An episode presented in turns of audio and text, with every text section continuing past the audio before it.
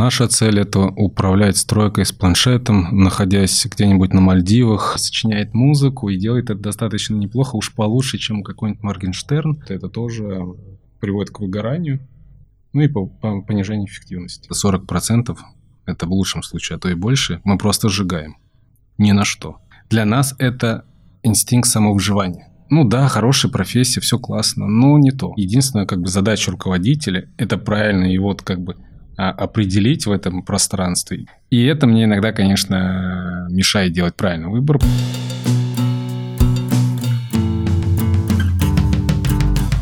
Всем привет! С вами на связи Софа Старцева. Вы смотрите и слушаете корпоративный подкаст «Самолёта. Это работает». Не так давно мы задумались, какой он путь к успеху, какую роль в этом пути играет неуспех и какими качествами нужно обладать, чтобы к этому успеху прийти. Ну что, поехали? Павел, привет! Добрый день, Софья. Расскажи нашим слушателям, чем ты занимаешься в самолете. Ну, если коротко, то я занимаюсь созданием будущего, а если более подробно, то мое подразделение создает, разрабатывает и внедряет цифровые продукты уже на всех направлениях в нашей компании. Акционеры приняли решение поменять полностью компанию и сделать из нее первого цифрового полностью девелопера. Мы написали стратегию и уже с две тысячи девятнадцатого года идем этим путем. Сейчас первая как раз трехлетняя стратегия заканчивается. Уже начинаем писать следующие три года. Вау, очень интересно. Мой, наверное, первый вопрос. Расскажи, почему сюда? Очень амбициозно. Ну вот, почему именно в это направление тебя потянуло? Цифровизация? Да. Я работал в разных направлениях в своей жизни. И в экономике, и в ценных бумагах, и в маркетинге. Потом был архитектором. Но вот уже когда на этапе архитектуры я учился за рубежом и подхватил этот новый тренд на одном из выступлений. И очень именитый архитектор сказал, что забудьте об архитектуре, как вы ее знаете, архитектура будущего в другом. И не надо изучать то, что вы изучаете сейчас, нужно изучать уже новые инструменты. И с того момента я стал этим заинтересовался, и дальше я стал понимать, что на самом-то деле в наше время мир очень быстро меняется, подвергнут очень сильным изменениям, и нужно стараться быть как бы на острие этих изменений и самому их создавать. Поэтому так из, скажем, своего многообразия профессий пришел в цифровизацию. В общем, ты пошел навстречу будущему. Ну да. Супер. А расскажи, сколько лет ты в компании? В компанию я пришел в январе две тысячи девятнадцатого года, уже, получается, два с половиной года, и начинал в компании работать как руководитель управления по информационному моделированию. Сейчас возглавляю там, у нас дирекцию по цифровым продуктам. Окей, ты упомянул, что сейчас уже подходит к концу первая да, стратегия, которая у вас была на три года. И как раз вот был мой вопрос, который я подготовила, смотрела твое выступление на YouTube, кстати говоря, для университета Минстроя. В марте прошлого года ты рассказывала про цифровое управление строительной площадкой. Если я правильно понимаю, это такое главное направление, да, именно в цифровизации. И вот какие сейчас есть уже результаты, да, по истечению этого трехлетнего, трехлетней стратегии? Ну, направления-то все главные, я бы их так не, не делил. Расскажи тогда чуть поподробнее. Это просто направление по цифровизации стройки. Мы с него начали, ну, я и с него начал, потому что на самом деле там цифровизация у нас была на всех направлениях сразу же, и, и скорее всего, коммерческие у нас направление коммерческого блока было, я бы сказал, лидером в этом. Но я пришел изначально на цифровизацию строительного блока, девелоперского. И мы по нашей стратегии начали, у нас есть стратегия создания собственной и эр пи-системы. Это некой платформы для всех участников процесса строительства. И мы ее начали разрабатывать в конце две тысячи девятнадцатого года. Сейчас очень много уже продуктов мы в этой системе создали. Это модульная система. Часть продуктов уже масштабированы и используются на стройке. часть на этапе внедрения, какие-то и очень много сейчас еще в процессе разработки идут. Но мы надеемся, что к концу две тысячи двадцать первого года мы все-таки завершим этот, ну, первый этап. Это создание этой платформы. Ну и уже все будут настройки пользоваться, хотя уже сейчас, в принципе, все ходят с планшетами, все работают. Но еще мы не закрыли все бизнес-процессы, скажем так. Но это в планах. Да, конец двадцать первого, надеюсь. Окей, и вот как раз про планшет. А вообще близко то будущее, когда можно будет управлять стройкой с планшета? То есть это вообще реально? Наша цель – это управлять стройкой с планшетом, находясь где-нибудь на Мальдивах, в гамаке и попивая какой-нибудь освежающий коктейль. Это реально, и мы к этой цели идем, и, надеюсь, как бы мы все-таки все, все это завершим, все свои этапы, и создадим новую цифровую стройку. Потому что сейчас, то есть, конечно, это мой первый этап, и, но э, стратегически, скажем так, мы его уже продумали еще в две тысячи девятнадцатом году. Сейчас уже в стратегии двадцать первого мы уже думаем там, о машинном обучении, о роботах, о дронах на стройке и так далее. То есть это уже следующие этапы, которые для нас, ну, для меня лично сейчас они более там для продумывания. А текущий, да, уже мы сейчас сделаем. Надеюсь, все доделаем. А скажи, как думаешь, это тренд на то, что сейчас больше не нужны, например, исполнители, а нужны больше вот эти творцы, руководители процессов и так далее? Или все же в этой схеме есть место исполнителям, хорошим таким труженикам, которые, там, я не знаю, перекладывают правильно коробки или делают правильно процессы? Ну, то есть, есть ли им еще место? Или мы говорим только о том, что человек должен развиваться невероятно и идти творить? Ну, если опять говорить, если в ближайшие годы, то, конечно, там, в ближайшие десятилетия, то это не уйдет от нас, да.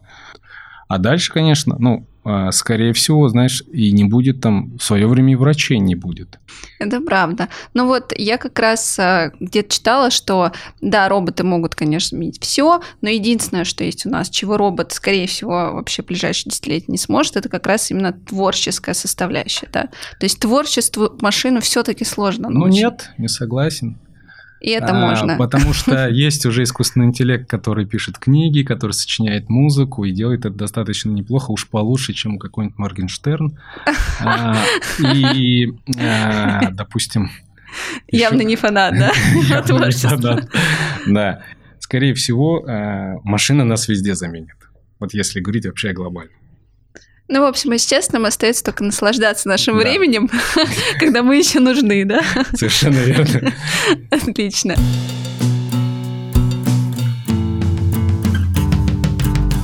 Окей. Если возвращаться к нашим амбициозным проектам именно самолетовским, мы понимаем, что там есть метрика успешности, мы понимаем, что точно у нас должно получиться, вообще к чему мы идем.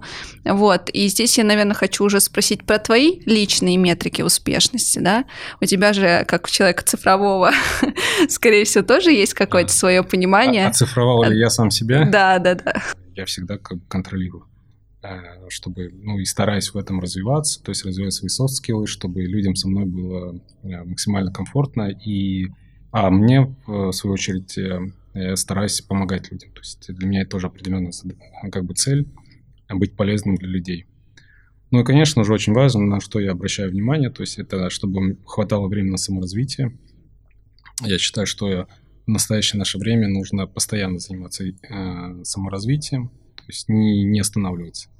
Потому что нет процесса стагнации. То есть, если ты не идешь вперед, значит, ты идешь, ну, значит, ты падаешь. Поэтому постоянно нужно развиваться. Сейчас у нас в нашем распоряжении есть это все, возможности. То есть, еще пару лет назад нельзя было представить, что ты можешь взять, там, не знаю, свой мобильный телефон и пройти курсы в эм ай ти или Стэнфорде. Это правда. Сейчас welcome, да? То есть, ничего не надо, притом даже... Не надо больших денег. Большинство курсов, это они бесплатны. Ну и, конечно, желательно, чтобы у нас у всех осталось время на себя, на свою семью. И про это тоже нельзя забывать. И не уходить в постоянный там трудоголизм, потому что это тоже приводит к выгоранию, ну и по, по понижению эффективности. Вот по этим показателям, наверное, я себя постоянно проверяю. Обычно считается, что если руководитель какого-то направления, то это невероятное количество часов в работе с подчиненными. Это, ну, то есть про work-life balance я слышу обычно либо у прям топов-топов, которые приезжают в офис, только там бумаги подписать и следить сверху над какими-то большими, следить за большими процессами, да, либо вот если это руководитель направления, то очень часто слышу, что вообще времени на что развиваться, ну, наверное, там раз в месяц могу себе позволить, там, не знаю, посмотреть Курсеру. То есть вот какой твой лайфхак, каким образом ты вот говоришь, я там каждый день стараюсь находить время, как ты вот его находишь и как ты себя мотивируешь, то есть чтобы... Ну, на смотри, на самом деле нужно четко анализировать, что ты делаешь в течение дня. Вот я тебе честно скажу, если ты проведешь анализ своего дня, ну, если ты этим до этого не занимался, то ты поймешь, что где-то сорок процентов, это в лучшем случае, а то и больше, мы просто сжигаем. Ни на что. Мы сжигаем на, на наш мобильный телефон, мы сжигаем на ненужные разговоры. А, а телефон вот мобильный – это самое опасное устройство, которое есть. А почему? Потому что оно постоянно отвлекает. Оно постоянно отвлекает, а как только он тебя отвлекает, то ты туда пропадаешь, и возвращаешься, и тебе нужно заново что-то делать. То есть, чтобы загрузиться на работу, ну, на процесс какой-то, тебе нужно, ну, мозгу нужно, чтобы начать работать и понимать, что ты делаешь, пятнадцать-двадцать минут. То есть, ты вот так вот за минуту, там, о, все, и пошел делать. Не получилось. пятнадцать-двадцать минут. Уведомления, если ты такой активный пользователь, там, особенно соцсетей и так далее, приходят каждые три минуты. Получается, что каждые три минуты ты выходишь из процесса работы, и что происходит? Включилось уведомление, ты увидел. Ты такой, ну, не, я работаю. Но мозгу ну, интересно. Думает, да. Он такой, черт побери, что там было? Там что-то интересное. А у нас как бы у людей, мы настроены на то, чтобы быть постоянно в курсе происходящего. Для нас это инстинкт самовыживания. То есть, если мы не обладаем последней новостью, значит, есть, ну, есть проблема для нас. Это на подкорке у нас, на подкорке. Поэтому, получается, пришло уведомление, ты отвлекся, дальше ты страдаешь, ты потом лезешь, потом, ну, одно уведомление мало, ты начинаешь дальше, это тебя затягивает, о, тут интересно, тут Вася друг что-то написал, тут там еще кто-то новые фоточки выложил, все, ушел, десять-пятнадцать минут тебя нет, ты возвращаешься, как чистый лист, и тебе опять нужно двадцать минут, чтобы подтвердить. Хотя я про цифровые продукты, но я сам угу. постоянно сижу на цифровом детоксе. То есть ни в коем случае не уходить в этот омут. Э, извини, уточню. Это дето- детокс э, в течение дня? В течение или, дня, да. Например, на выходные ты вот с субботы с восьми утра до воскресенья? Нет, это вечера? В течение дня. Я стараюсь, вот, например, у меня полностью отключено любое уведомление. У меня отключен звук на телефоне, даже звонки. То есть, если есть звонки, только там от нескольких персон, которых я знаю, что я точно подниму. Сообщений я отвечу, не, у меня тоже нету, я не вижу сообщений. Я сообщения отвечаю только тогда, когда я взял телефон. У меня есть время, я взял телефон, я ответил. Не надо никого учить постоянному ответу. То, что раз и, и ответ сразу, раз и ответ. Что ты всегда на связи. Конечно. Это, это, это очень неправильно, потому что это тоже иллюзия у человека, что ты всегда в деле, но ты не в деле. Ты не можешь быть в деле. У тебя нет mm-hmm. такой эффективности. Поэтому надо быть честным, и, и люди должны уметь тоже ждать. Ну, а второе – это планирование. Планирование дня. Если не планируешь день, то ничего не получается. Если ты не запланировал себе там час на, не знаю, на прочтение книг, значит, их не будет у тебя этого часа. Ты всегда на... Время – это самый ценный наш ресурс. И здесь мы, либо мы его просто сжигаем, а сжигается он просто сейчас неимоверно. Поток информации на нас идет со всех сторон. Не знаю, скоро с чайника тоже будет какая-нибудь трансляция или еще что-то. Холодильник будет тебе утренние новости рассказывать. Со мной он даже, мой робот-пылесос общается. Понимаешь? Рассказывает мне, там, как у него дела. Поэтому поток информации очень большой. И здесь мы должны себя ограничивать, четко планировать, и тогда будет эффективность. Здесь я очень согласна, и наш подкаст называется «Это работает». И вот мне кажется, мы сейчас услышали конкретную инструкцию, которая работает, потому что очень разделяю э, это мнение, но мне самой жутко сложно, мне все время хочется что-то ответить. Что, ну, э, окей, я руковожу направлением внутренних коммуникаций, я должна постоянно коммуницировать вот, и запускать коммуникации. Но, конечно, там, например, количество часов, проведенных в телефоне, иногда просто зашкаливает. Это, там, может быть, десять часов, двенадцать. Здесь я согласна, и это точно успех, если тебе получается все это принимать, реализовывать в жизни.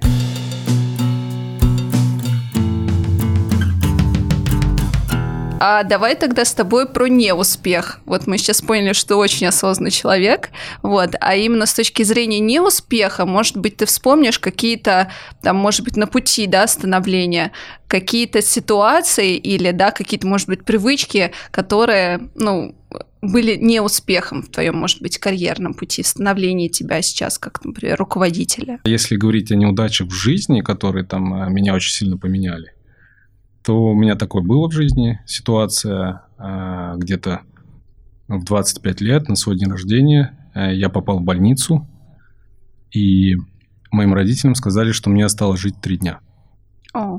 Да, и это был такой очень сложный процесс для меня, сложное осознание, но это и был и толчок. Конечно, было шесть лет там ада и мучений, но и за это время я получил третье высшее образование и очень много что для себя понял, как, как надо жить правильно, как, для чего надо жить, как надо не бояться бороться и не падать при... В том, ну, то есть не, не терять надежды в тот момент, когда ты падаешь. А падение – это не значит, что ты проиграл, потому что не главное победить какое-то одно сражение, главное победить войну.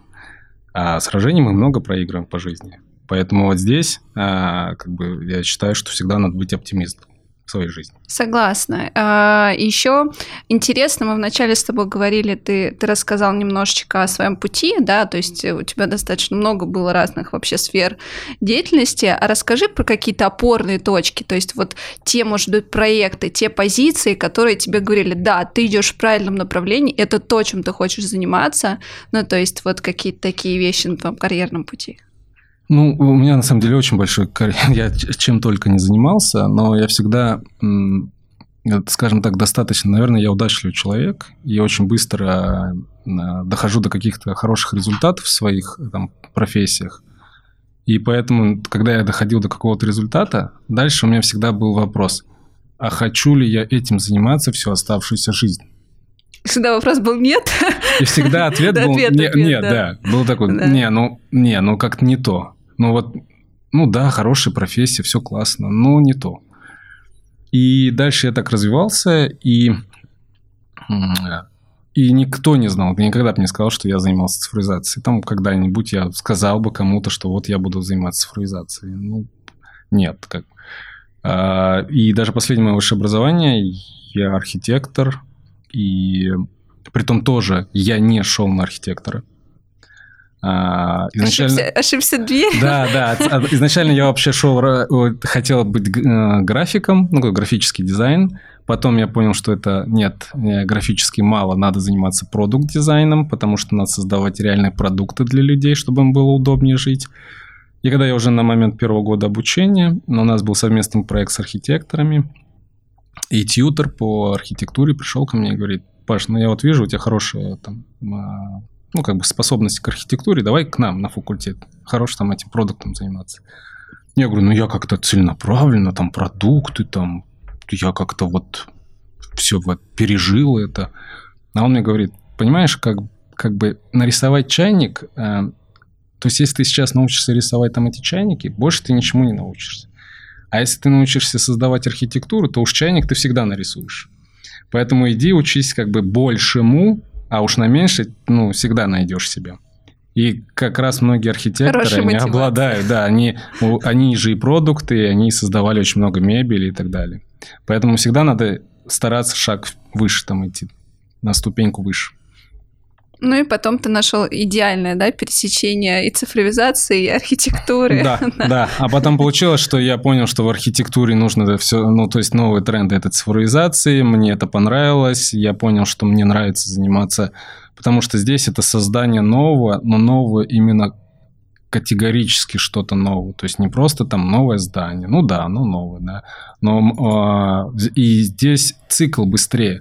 Потому что создать какой-то там супершедевр, там сейчас архитектуры, мне кажется, это очень сложно, очень долго и очень дорого.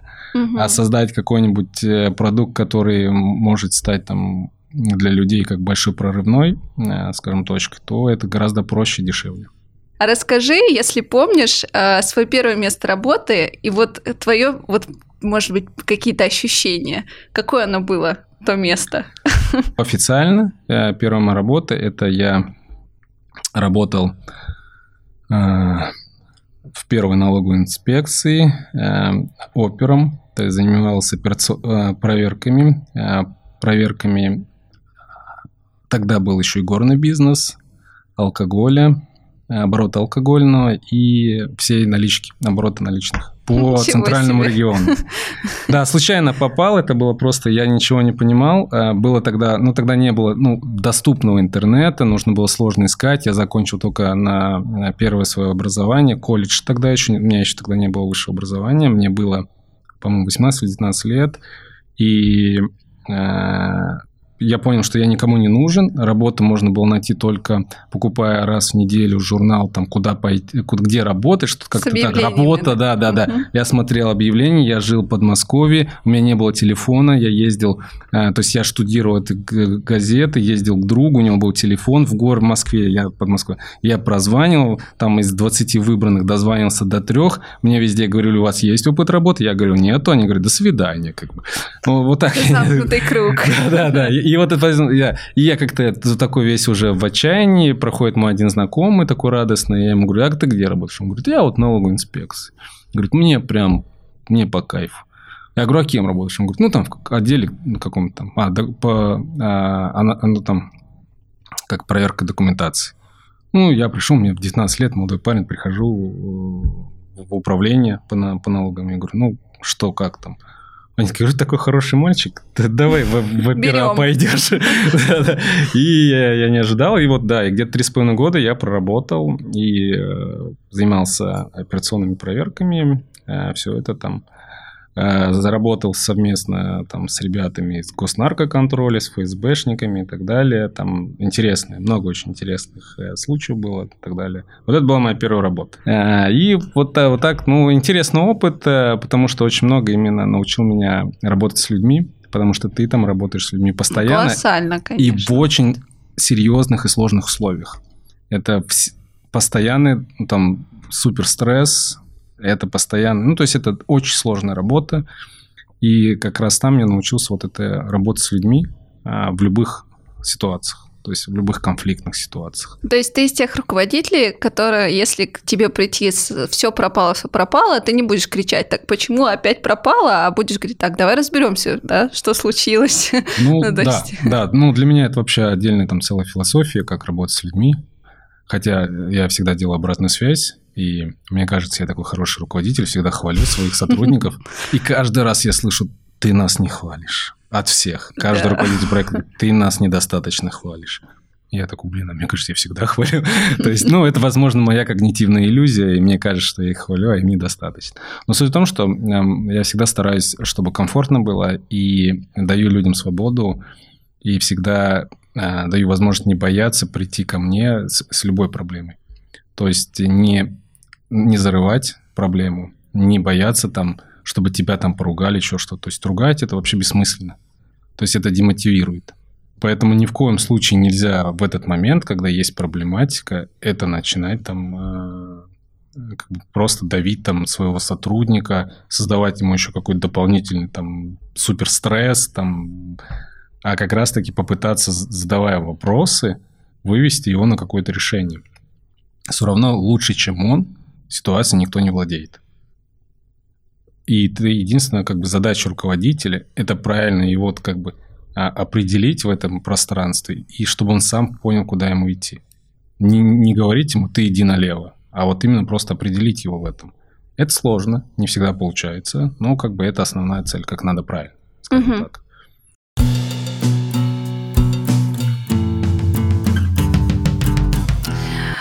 Здесь тоже интересно уточнить. Я недавно смотрела интервью с руководителем Google в России. И интересная такая женщина, у нее тоже очень крутой карьерный опыт. И вот она, например, за то, что если твой сотрудник не может выполнить, да, какие-то задачи, то есть ты видишь, что в нем есть суперпотенциал, супер вовлеченный. Ну вот она рассказывала на примере, что вот приходит человек, и у него, ну, идеи, ну, не очень. То есть он тебе приносит идеи там, по реализации, возможно, мероприятий, и ты понимаешь, ну вот немножко не туда, опять не туда. А потом кто-то сказал, что он очень круто, например, организовал там тимбилдинг. Ну, очень крутой организатор. Она такая: окей, а давайте он будет организатором. То есть она его нашла, ему место, да, в котором он потом супер круто реализовался и был самым крутым организатором вообще в компании. Вот ты сторонник того, что если человек, например, сейчас не подходит на позиции или что-то вот ты не можешь докрутить, ты его попытаешься все-таки найти ему его место, или ты не будешь тратить время, а лучше найдешь нового человека, который более подходит, а с тем хорошо расстанешься, например?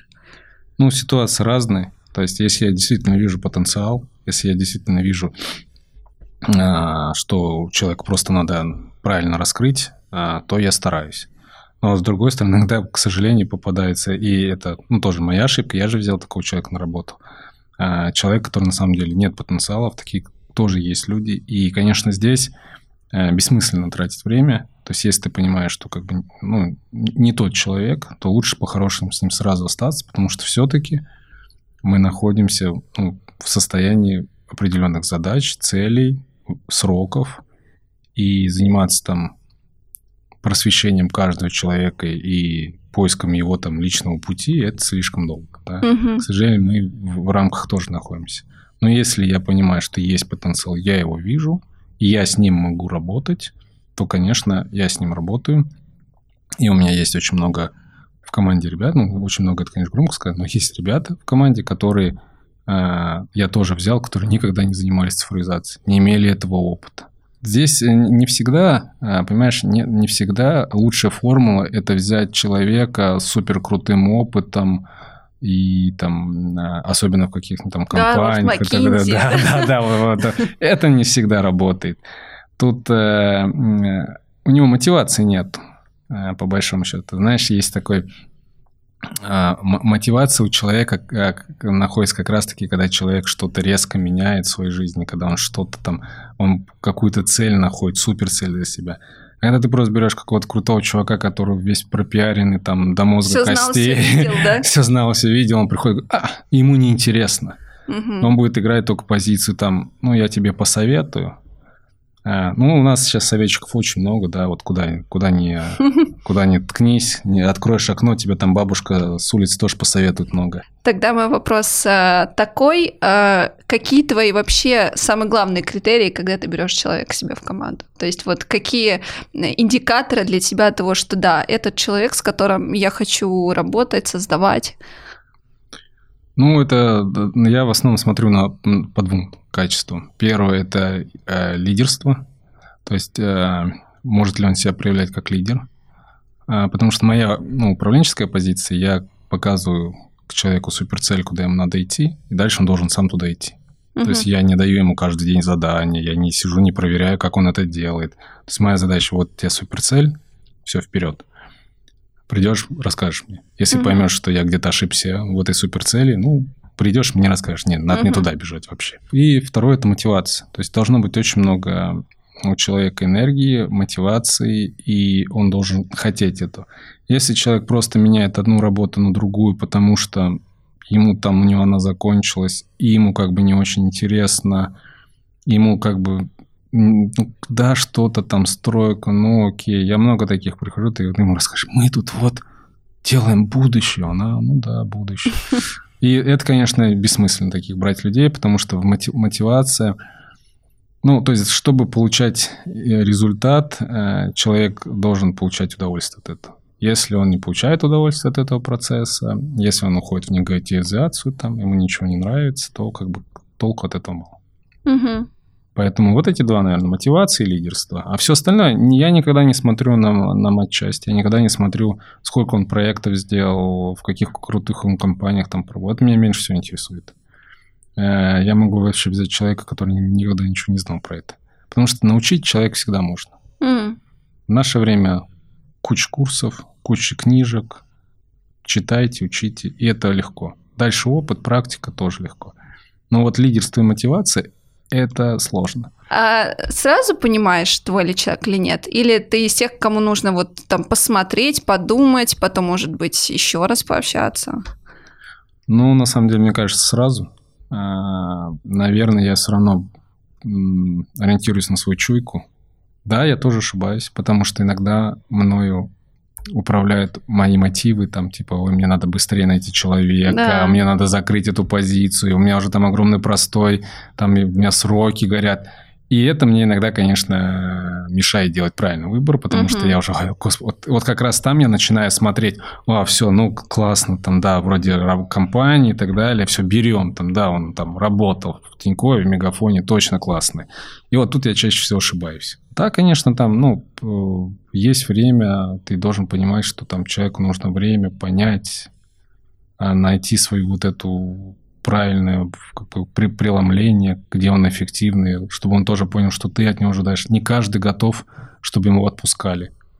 Многие люди, вот они не готовы, и никогда это не работали так, когда ему начальник говорит, ну, он там суперцель, побежал. Угу. Ну, не готовы. А, нужно их постоянно там каждый день корректировать это.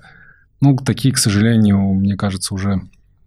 Ну, для меня, по, по крайней мере, для моей как бы, отрасли с таким очень сложно. И тратить время на постановку задач человеку, такие каждодневные, это потраченное время. А, окей. И последний вопрос, после мы перейдем к нашему бизнес-блицу.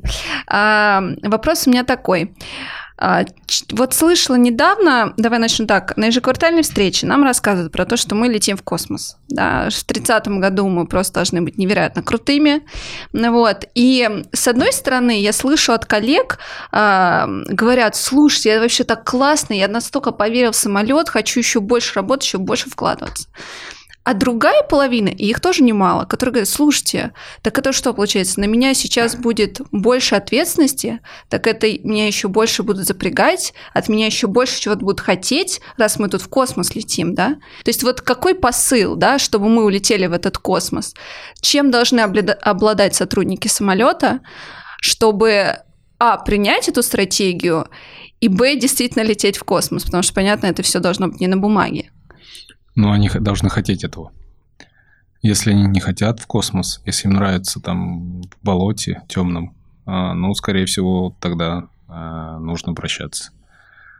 Здесь сейчас, да, у нас стратегия, но она не говорит о том, что вы должны там пахать двадцать четыре часа в сутки, без, там, не зная там ни свежего воздуха, ни еды там. Нет, конечно. Здесь вопрос не в этом, здесь вопрос о том, как раз-таки научиться правильно управлять собой, управлять своим временем, правильно ставить, приоритизировать задачи, понимать цель, для чего ты это делаешь.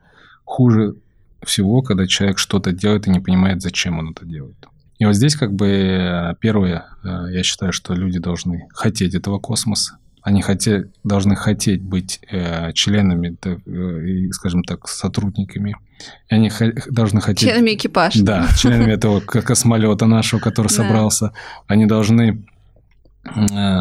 хотеть созда- ну, делать что-то новое, создавать эти подвиги. А, потому что если им это неинтересно, а, самолет – это прекрасная площадка для того, чтобы создать суперкрутую компанию. У нас есть все возможности для этого. У нас полностью открытый, скажем так, весь там, управляющий состав. Мы сейчас, и это очень ценно, мы к любому там директор, управляющий директор, можем написать письмо, постучаться, попросить там встречу, и они никому не откажут. Мы можем предложить свою идею напрямую, либо через сайт и так далее. Мы всегда можем обсуждать. И, и это самое ценное, то, что всех слушают и пытаются сделать. Поэтому, мне кажется, вот здесь как раз мотивация для того, чтобы Я хочу создать компанию будущего, про которую будут рассказывать, про которую будут писать книги, про которую будут говорить, вот это компания, которая, да, вот там, формата, там, я не знаю, там, как если сравнивать с другим, там, формата, там, не знаю, Google, Netflix, Amazon и так далее. То, что сделали в России. Потому что это же, там же тоже люди. И они же делали эти компании. Это же не делал какой-то один человек. Это делали все те, кто там работал. Поэтому здесь мы у себя можем создать тоже такую же суперкомпанию, суперэффективную. И это тоже работа каждого из нас. Не надо ждать, что кто-то там, а я тут посижу, там, погляжу или там поработаю ну, да. потихоньку.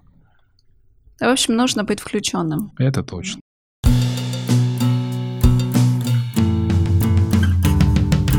Окей, спасибо тебе. И давай перейдем к нашему блицу. Давай. А, значит, у меня несколько вопросов. А, и я даю два варианта. А, отвечаешь, можно не быстро, можно развернуто, но выбираешь один вариант. Телефон или компьютер? Компьютер.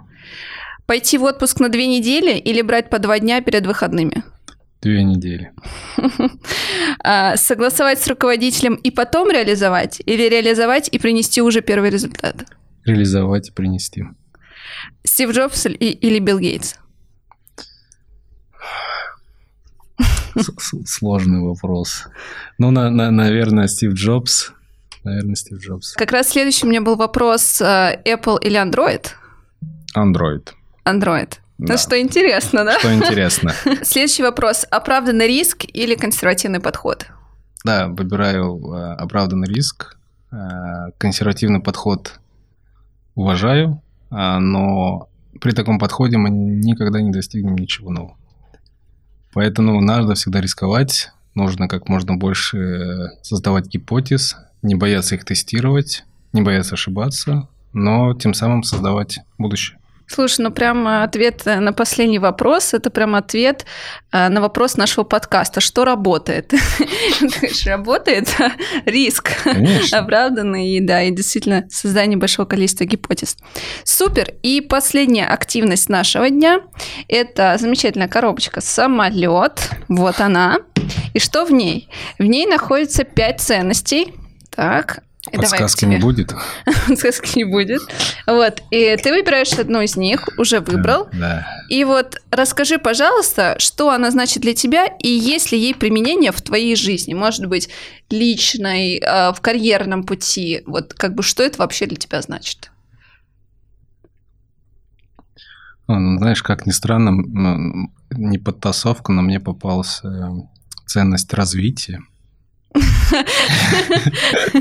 Мне кажется, это написано главными буквами. Я хотел лидерство вытащить на самом деле, но мне попалось развитие. Мне кажется, сегодня весь подкаст наш как раз был про развитие. Поэтому как, как не надо бояться этого. И что надо уделять этому время. Поэтому я только всем слушателям советую не бояться делать, развиваться. Не, не бояться меняться, не бояться предлагать и, и не бояться в первую очередь получать какой-то отказ. Мы все боимся отказов. То есть, но это всего лишь какое-то одно из испытаний, либо повод еще раз подумать о твоей гипотезе. Поэтому как бы я желаю всем слушателям как бы, развиваться и получать от этого максимальное удовольствие.